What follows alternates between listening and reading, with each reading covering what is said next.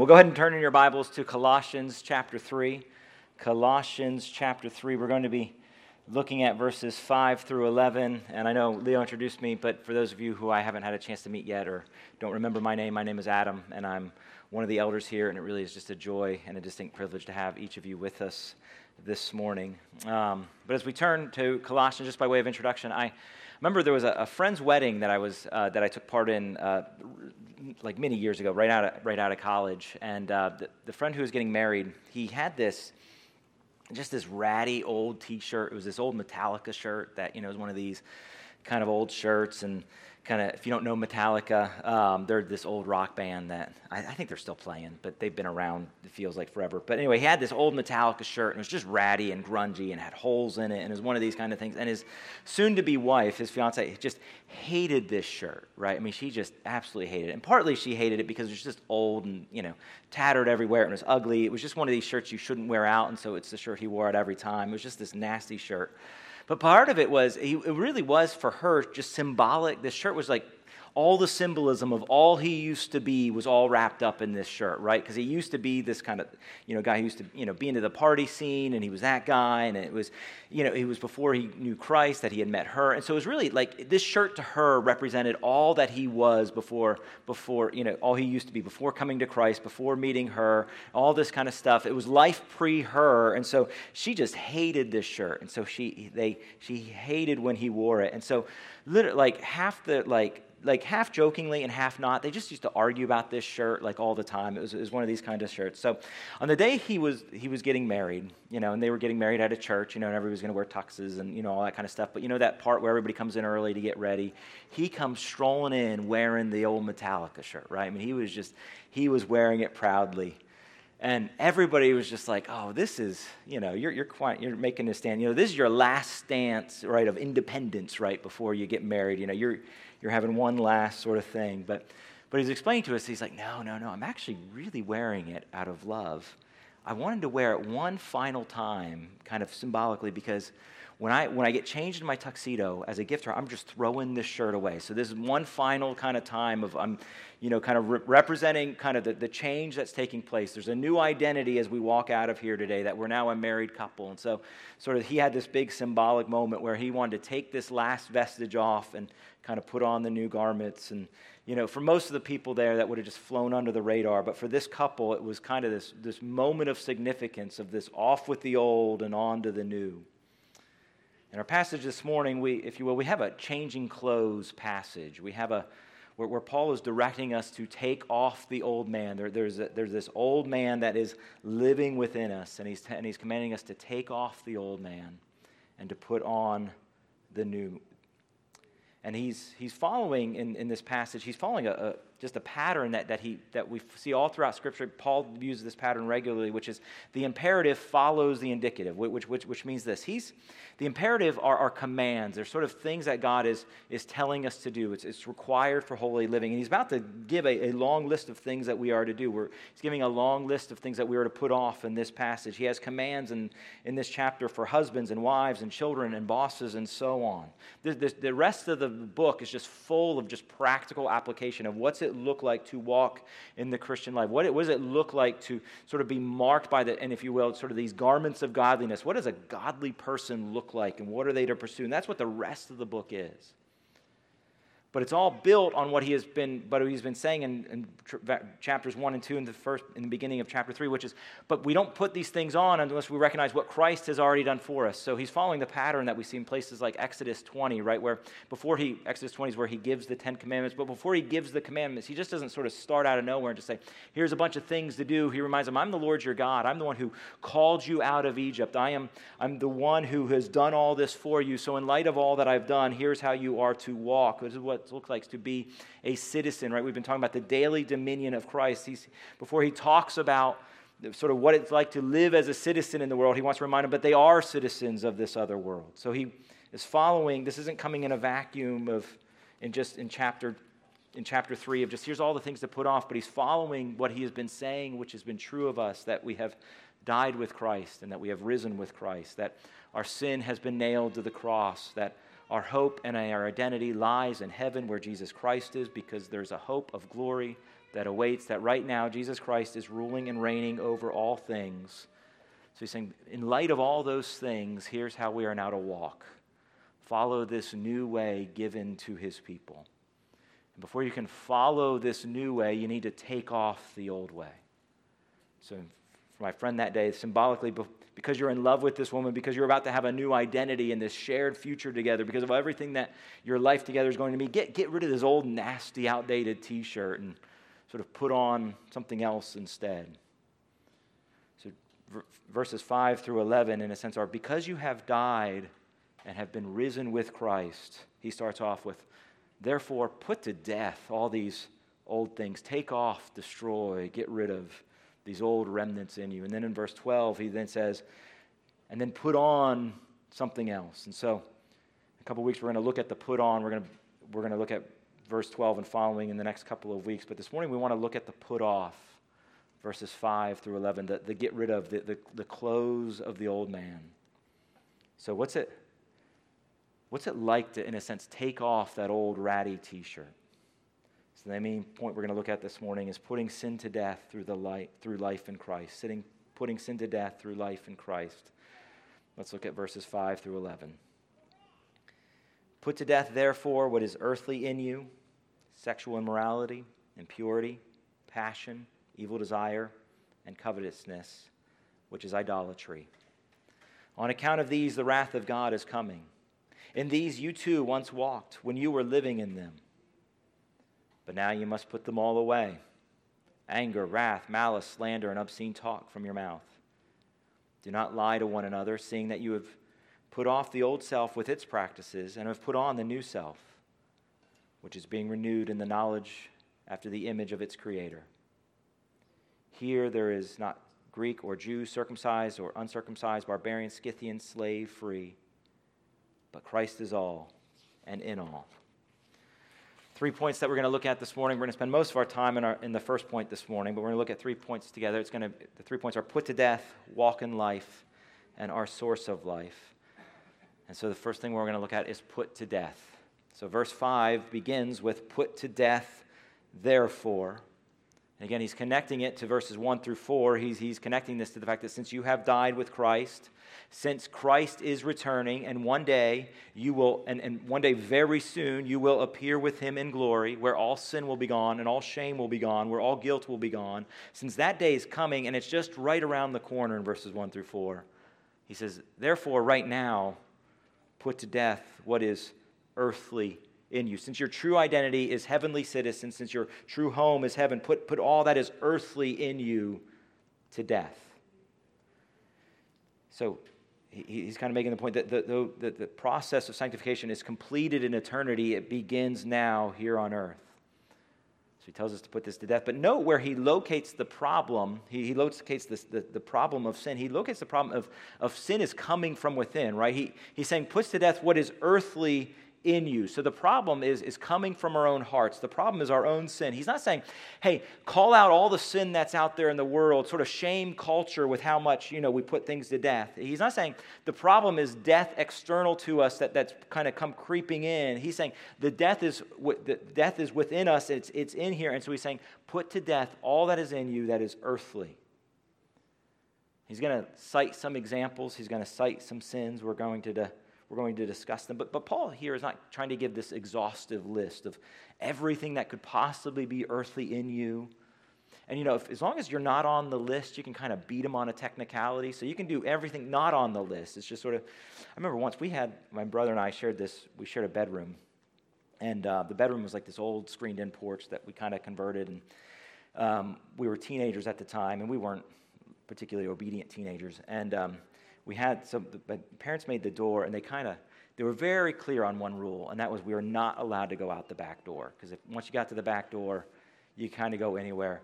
And it was kind of they, they said it was for like you know they kind of sealed it a certain way and for weather and for you know all the all the utility bills that they didn't want us going out the back door.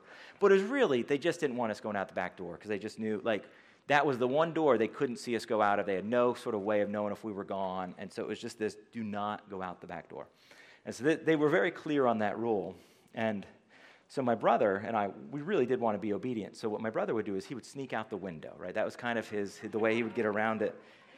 And uh, yeah, so this is Uncle Drew, and he, you, you can, you can kind of see the, and, and I remember, you know, he, we were, we got in trouble because he, you know, he'd snuck out the window and all this kind of stuff. I remember him looking at my dad with a straight face, like, you didn't say anything about that, you know, and so there was just this sense of, all right, so Paul, Paul here is not trying to get sort of like, well, if you can find a way around this, you can, you can do it. He's not trying to be exhaustive. He's trying to cite examples. This is the patterns of behavior in the old man. These, these are things the old man does that is not, that, that it doesn't go with your new identity.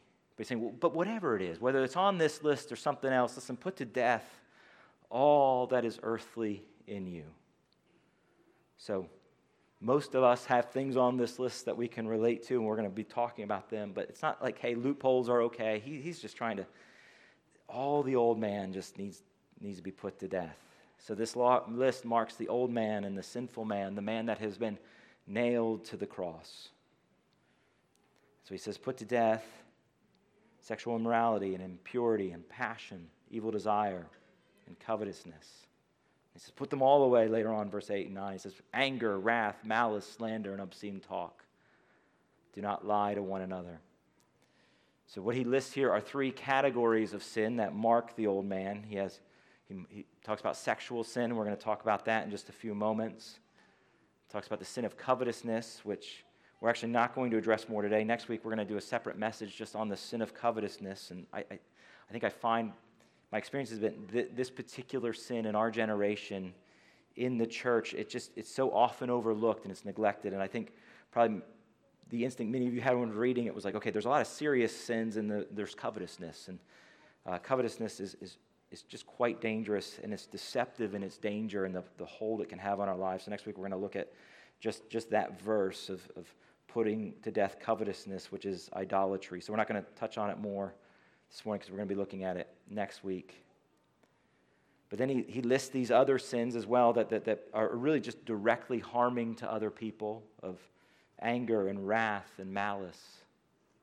These sins that, that start in the heart, right? Anger, wrath, and malice all start with the heart, but they don't end in the heart. They all grow out and they have this, they, they, they, they keep, they grow in the heart and then they, they, they begin to harm other people. So we have anger, which is just this hateful emotion. It, it, and, and Jesus, right, in the New Testament, he compares sort of the heart of anger as the heart of murder. And he talks about wrath, which is this desire for ben- vengeance. Wrath is, is not justice, right? Wrath is not sort of a desire for justice, it's a desire to punish more. It's this sort of sense of, I have been wronged or I have been hurt in some way, so I need to inflict, I need to inflict that pain back on someone else and malice, which is really just, which is just violence. And Paul says, put them all to death. And he talks about sins of speech. He said, both obscene talk and lying need to be put to death because God is a God of truth. And so both of these are antithetical to his nature and his character, that God is pure and God is truth. And so they are antithetical to his character, so they must not mark our they mark our old life, they must not mark our new life obscene talk, which is coarse and rude and cruel and just really unnecessary. And so, Paul's not, again, trying to play word police. Like, he's not trying to give, oh, here's, here's all the words that could be listed as obscene. And again, he's just trying to say, what, what, why do you say what you say? Is it this, is it desire to be funny at the expense of others? Is it this sense of tearing down, puffing yourself up, to be significant? Are you speaking out of an angry heart? Listen, just put, put away all this speech that that would be marked by that. Your, your, your speech should be marked by something else. This weekend, I was with a couple of guys. I was with a guy who's, who's a computer programmer, and uh, I'm not a computer guy. Like, the word computer is about as technical as I get, and this, but this computer guy, he, you know, he's, you know, he, you know, he was there, and we were together all weekend. But we went to this building where they have this like state of the art sort of like technical stuff. You know what I mean? They just had like, were they boards? Is that the word? Computer motherboards? Is that a real word? Is that okay? So I think they had motherboards. Um, and anyway, and he, there was this technical director for this large church that we were at, and anyway, and they just started talking, and they like they were using English, but like everybody else in the room was like, we have no idea what you're talking about. You know, it was one of these. They just have like their own language and their own way of speaking, And they knew exactly what they were saying. And everybody else was like, I, I think they're talking about that board. And we have no idea. I mean, it was just this, this whole thing going on, right? And, but, but you're ever around, I mean, you can do this with sports teams. You can, you can do this with like anybody. You just get people who have like certain passions and like they have just a different way of talking. They have a, their own language of what they're talking about that that circle understands and nobody else understands. And, and, and Paul here is kind of making the point listen, there's just a whole other way of talking that the new man has, that, that, that it's not the old man. The old man has a way of talking, and the new man has a different way of talking. You're marked by what this new man needs to say. So he's kind of saying, what, what marks your speech? But he's saying, listen, if it's obscene, if it's lying, if it's untrue, if it's coarse, if it's unnecessary, if it's, if it's cruel in some way, it just, it all needs to be put to death. And the nature with everything on this list is that, that listen, all these sins are either, eh, eh you know, eh, they will either kill, it's either kill these sins or these sins will slowly kill you and others. And so, so put these sins to death. So Paul's making the argument here where you see this sin, it, he, I mean, he's very clear. Put it to death. It's, it's not play, it's, it's, don't play games with it. It's not, well, you know, I get angry, but I guess I don't get malicious, so I'm probably okay. He's just saying it, it all gets put to death. There's no, it's not great, it's not ideal, but we can live with it. Makes very clear all these sins are, the wrath of God is coming for all these things. So, obvious application would be where you see these sins in your life, put them to death. We're going to talk more about that, but where you, where you see it, that, that they must be put to death. And the nature of all these things, right, is, is not that they die naturally over time, but they need to be they need to be killed. They need to be fought back. That it's, it's I think that the, the, imagery of these sins would be much more like a guy who, who, who leaves a fire unattended and just that fire was just going to spread and spread and spread. And so, where you see lying or coarse talk or anger or violence, these things need to be put to death. Then he also lists four sexual sins of immorality, passion, impurity, and evil desire. Now, again, we could look at these more individually, but he's really trying to make the case of just sort of, he's not just trying to say, okay, what are the four technical definitions of each of these, but, but, but, but sexual sin in all of its forms is evil and needs to be put to death, that the wrath of God is deserved for sexual sin and it's coming for sexual sin. Whether that be sexual sin in marriage or in singleness, of heterosexuality or homosexuality, that, that God designed human sexuality for good purposes, for man's thriving and good, but to step out of his design in any way is damaging and it corrupts and it stains and it twists and it's perverse. And you don't need me to tell you, and it is so prevalent. So, so many make the mistake of not putting it to death, but they, but they feed it a little bit and think that they can control it. But the nature of these things is if you're feeding it at all, it is controlling you. And so, so Paul just says, put it to death. And it might be controlling you, and that's just making you more distant from God. We all know all too well many who have had their marriages ruined and homes broken, many who have been pulled off the narrow road by sexual sin, whether it be adultery or fornication or just lingering glances desire for attention you shouldn't be receiving, or fantasizing, or pornography. It may take place in a hotel room and it might just take place in your mind. But sexual sin will lie to you. It will say it will offer pleasure and satisfaction, but it only ever delivers brokenness and a desire for more. And so Paul is very clear. He says, put it to death. May it have no place in our lives or in our church, while it may be prevalent around us, may it have no place in us.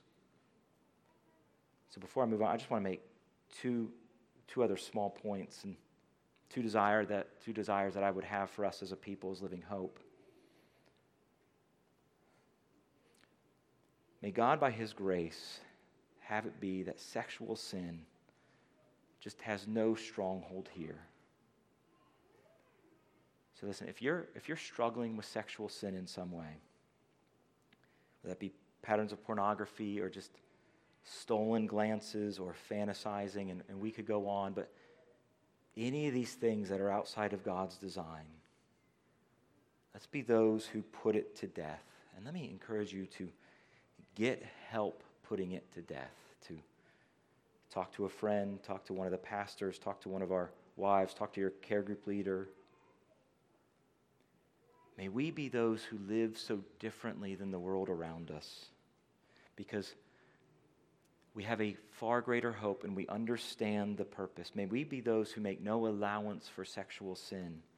And as we do so, may, may, may marriages be strengthened, may, may teens and, and, and children be protected, may, may singles flourish in, in, this season, however long it is. May we honor God's design for God's glory. May we be a, a, a people ruthless on our own sin, the sin that is from within. May we be ruthless on that.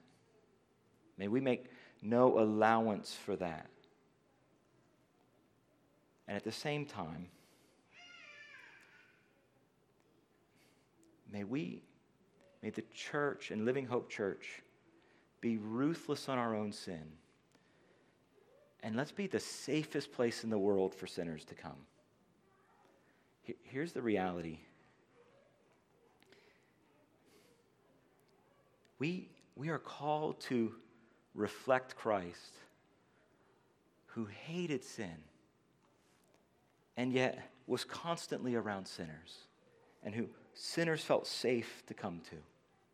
So, listen, we need to recognize may we give no allowance for, for sexual sin, may we have no stronghold for sexual sin, but we also need to recognize there's only one who came and who never sinned. And so, our hope is that we'll never stumble. Our hope is not that we're only going to call those who never stumble, but, but, but that Jesus never stumbled, that Jesus was perfect. And so this, the, the message we're going to declare is not our purity, but Christ's perfection. And so may we make not any, may we not make any allowance for sin in ourselves, but may, may we be a safe place for sinners. Which I'll just say is not going to happen through our self righteousness or through our, through our moralism it's not going to happen by just proclaiming to the world a list of sexual sins and things that sort of are not allowed. It happens when the grace of God that has gripped us and changed us is made available to others. And so it, the world's not going to see it if we're just wagging our finger at them or telling them to stay away from, from the pure. It's taking the message of Jesus Christ to people who desperately need it. And so, listen, when, when somebody in our church confesses sin, may we not be superior in any way because we aren't.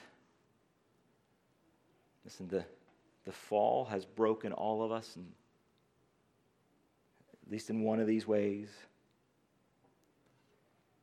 Listen, we aren't, we, we, we, we're, we're to be ruthless on the, on the earthly that is in us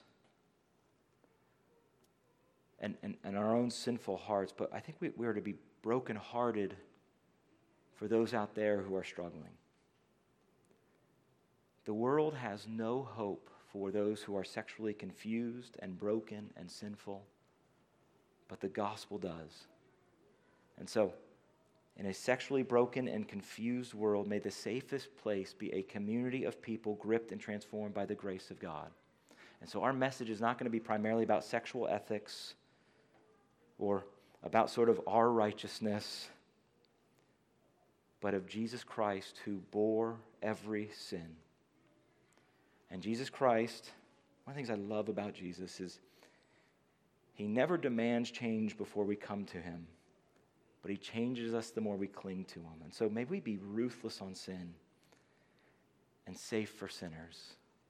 And so if you are struggling with any sexual sin, and let me say this, especially if you're struggling and hiding it.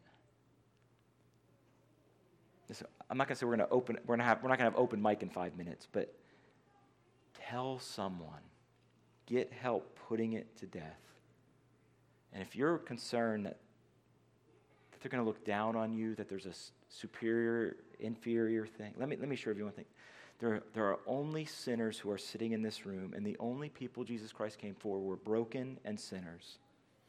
And it's the only one he saves today, and it's the only ones who grace is available for are those who are sinful and broken.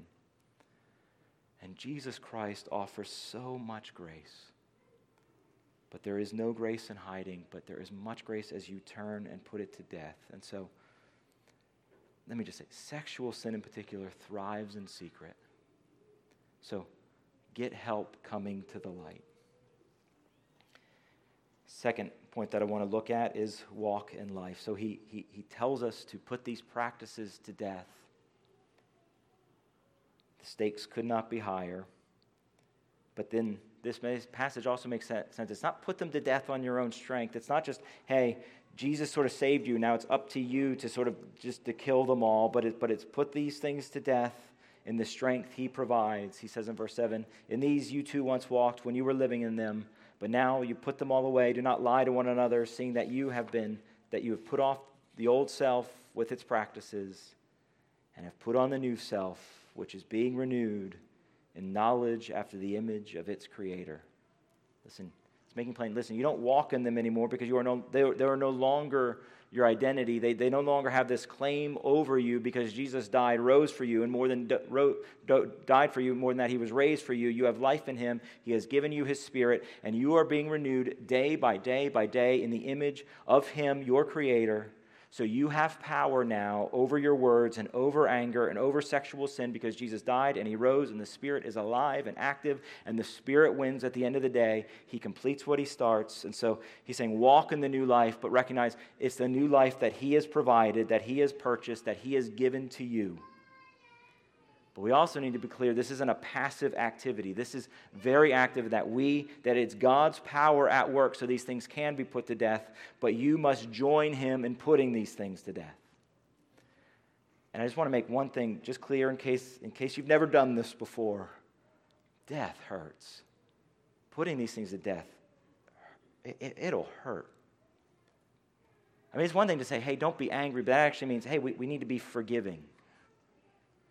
And it doesn't sound painful to be forgiving, but it really doesn't sound painful until you try it. And confessing sexual sin and being vulnerable to someone in this room, it hurts. And them making plans to follow up with you and spending money on blocking software and saying no to certain movies and entertainment because they have scenes that you just know stick in your mind and not engaging with culture at some ways, not watching many of the shows they watch or much of the things they proclaim. It hurts because when, when you're putting it to death, you're not one who is appearing to be strong, but you are one who primarily appears to be vulnerable.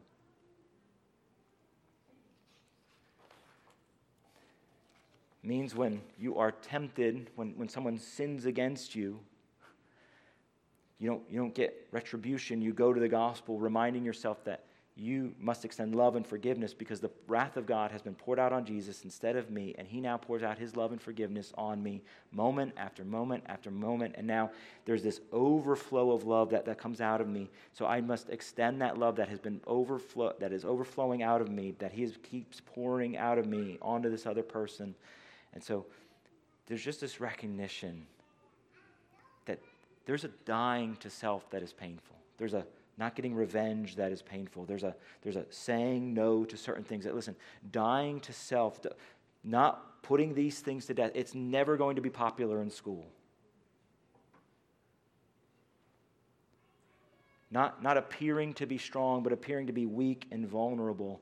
No, not appearing to be one who could never stumble, but I want to point to Jesus Christ who never did. It's painful. It might cost you a hit on your reputation, others knowing that you're a sinner.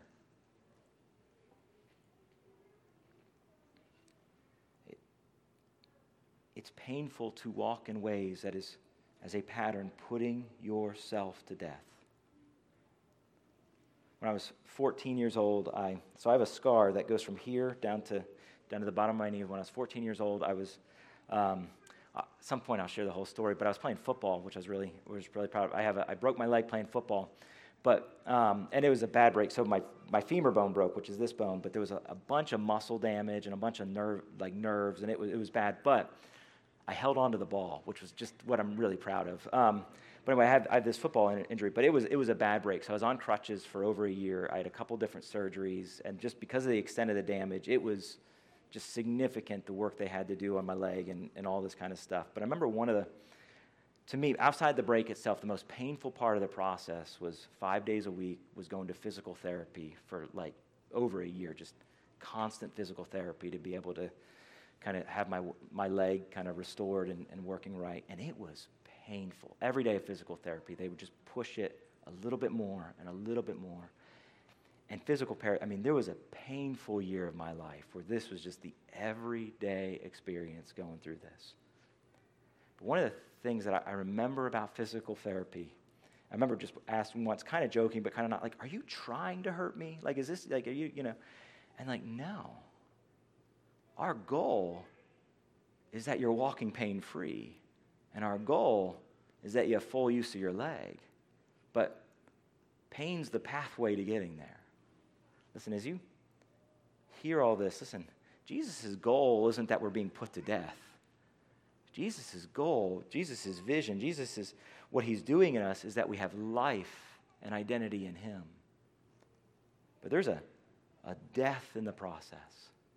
So listen, it's, it's painful, but it's worth it. Thirdly, I want to look at our source of life, our source of life. So, verse 11, he says, In the gospel, here in the gospel, there is not Greek or Jew, circumcised or uncircumcised, barbarian, Scythian, slave or free, but Christ is all and in all. In this culture at the time, and it certainly affected the church, particularly in culture, there was just deep divisions everywhere. So there was ethnic divides, there was Greek and Jew, there was religious divides of circumcised, uncircumcised, there was classes in the church, there were social divides of barbarian, Scythian, slave free, there was economic divide. There was just all these things were dividing. Society was just held in this, this what class were you in, what, what, what group are you in, sort of, it was just constant dividing line in the culture, in Colossae. It was just constant divide. But Paul's making the point, but, but, but in in the gospel and in the church, there, there is unity. So there's this oneness in the gospel and oneness in the church. And so, so you might think, okay, yep, that's good. That seems like a separate point, though, than, than what he's talking about, about putting off this old, this old man. So, what, so it's great that there's unity, but he's saying, listen, th- there's this great equalizer. Jesus Christ is, is, the, is the great equalizer. And so, so in the church of Jesus Christ, and in our own life, there's not there's not two classes of people. There's not sort of sinners and others. There's not sort of former sinners who have defeated it in their own strength and others. There are sinners saved by the grace of Jesus Christ and no one else. There are sinners and there's Jesus, but every sinner needs the same grace, and the same grace has been provided. So, as we put our sin to death, there is no self righteousness. There's no better. There's not the guy, there's nobody that gets to look down on the other guy. Well, they struggle with this sin, and my sin on the list isn't quite as bad as their sin. There's, we all are in need of Jesus, and Jesus has been given to all of us. The wrath of God was due to all sin, to all sinners, and we are all equal ground. So there's no advantage, rich, poor, young, old, powerful, oppressed, man, woman, child, adult. We've all sinned, and in some ways, we all struggle with what is earthly in us. And Jesus died for all of it, nailing it all to the cross, and He gave you life in Him. But He's also making this point, and your identity. So they wanted to identify over well, are you, are you slave or are you free? Are you circumcised or are you uncircumcised? Are you Greek or are you Jew? What, what are you? He's saying, no, no, there's one identity.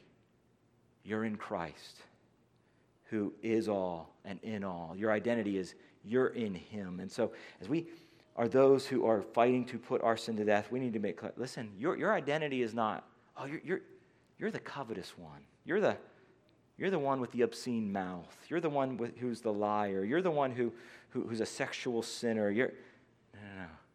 Your identity is Jesus Christ has died for you. And you are in him, and he is in you and you walk in newness of life, not because we made ourselves new or because we discovered something, but because Jesus Christ lived a perfect life. And our hope is only in Him. And so, listen, He's, he's not saying, go walk in your own power as you put sin to death. It's, we walk in the identity of Jesus Christ, who has defeated the penalty of sin, who is who is increasingly removing the power of sin over our life and who one day completely remove us from the presence of sin. And so the, the primary way we do this isn't just a focus on putting off, putting off, putting off, putting off. Though we need to do that. We need, we need to put off certain things. We need to have a list of things we are doing to fight sin and to put to death the old man. The primary way we do this is to recognize we cling to Jesus Christ every single day, again and again and again. We wake up our day not primarily putting off sin, but clinging to Jesus and find that He gives life and hope and power to fight. Heard a, a story. Matt, Matt, Chandler, who's a pastor out in Texas, president of uh, a group of churches called Acts 29, but he, he was sharing a story of one day when he was around college ministry, and they had invited. Uh, sort of the college ministry had invited the speaker to come, and the speaker was just, was just talking about sexual purity. So the, the point of the message was, was about sexual purity. And, and the speaker, I'd say you, you, we would all agree with the, with the ethics of this speaker. The speaker was, was taught, you know, kind of the, what we're not to do because of the commandments. And so he, he was giving this message, telling people what not to do. And as part of the message, he, he was making a point, and he had this rose, and he, and he, he started handing out the rose, but he's talking about the rose, and he was describing it, and he was just saying, look at how beautiful this rose is. Look at how perfect and wonderful and, you know, sort of beautiful red rose, you know, green stem, you know, just sort of the idyllic rose. And so he says, but take it and smell it, look at it, you know, kind of. And so he start, the rose gets passed around as he's giving this message, as he's kind of given sort of the, the more, you know, the, the moral teaching of sexual ethics. And then the big crescendo of the talk was that by the time he was done, that the rose was done being passed around, and and when the rose got back up, you know, it was all, everybody had touched it and it was all broken. You know, all the petals were off, all the stems were off. You know, it was, it's now a, you know, half brown, half green kind of rose. And it was just, it was just tarnished. And, and the big crescendo of the message was like, listen, we're all like this rose that if, if we're sexually impure, who's going to want that? And that was the, that was the big ending was who, who would want this? And one of Matt's friends stood up and shouted, Jesus wants the rose. Listen, our, our hope isn't that we're so sexually pure we will earn our way into the kingdom. It's not that we can put every sin to death. It's that Jesus Christ wants the broken. He wants the obscene. He wants those who haven't governed their mouths. And he wants to claim lordship over all of it. So we are all broken. And so Jesus Christ is the only one we turn to. So we, may we put sin to death by pursuing Jesus Christ. Let's pray. Father, would you work in your people a deep humility that recognizes their need of others, that recognizes our need of help, that recognizes we have, we have no moral superiority we are those who have been completely destroyed by the fall. We are all those who have stumbled in many ways. And our hope isn't that we can get off the ground, but that Jesus Christ died and rose and brought us to life with him. So, Lord, may we be a, a people who in light of this newness of life that you have poured out into us, would we be people ruthless on these sins? Lord, would they have no foothold? Would they have no allowance here? But Lord, as we are ruthless on the, the sin within, may we be humble and welcoming and loving to, to fellow sinners who desperately need Jesus Christ. So, Lord, would we, would we reflect you in this way of hating sin, but loving sinners? So, Lord, I pray that you would do this in our midst. Pray this in Jesus' name. Amen.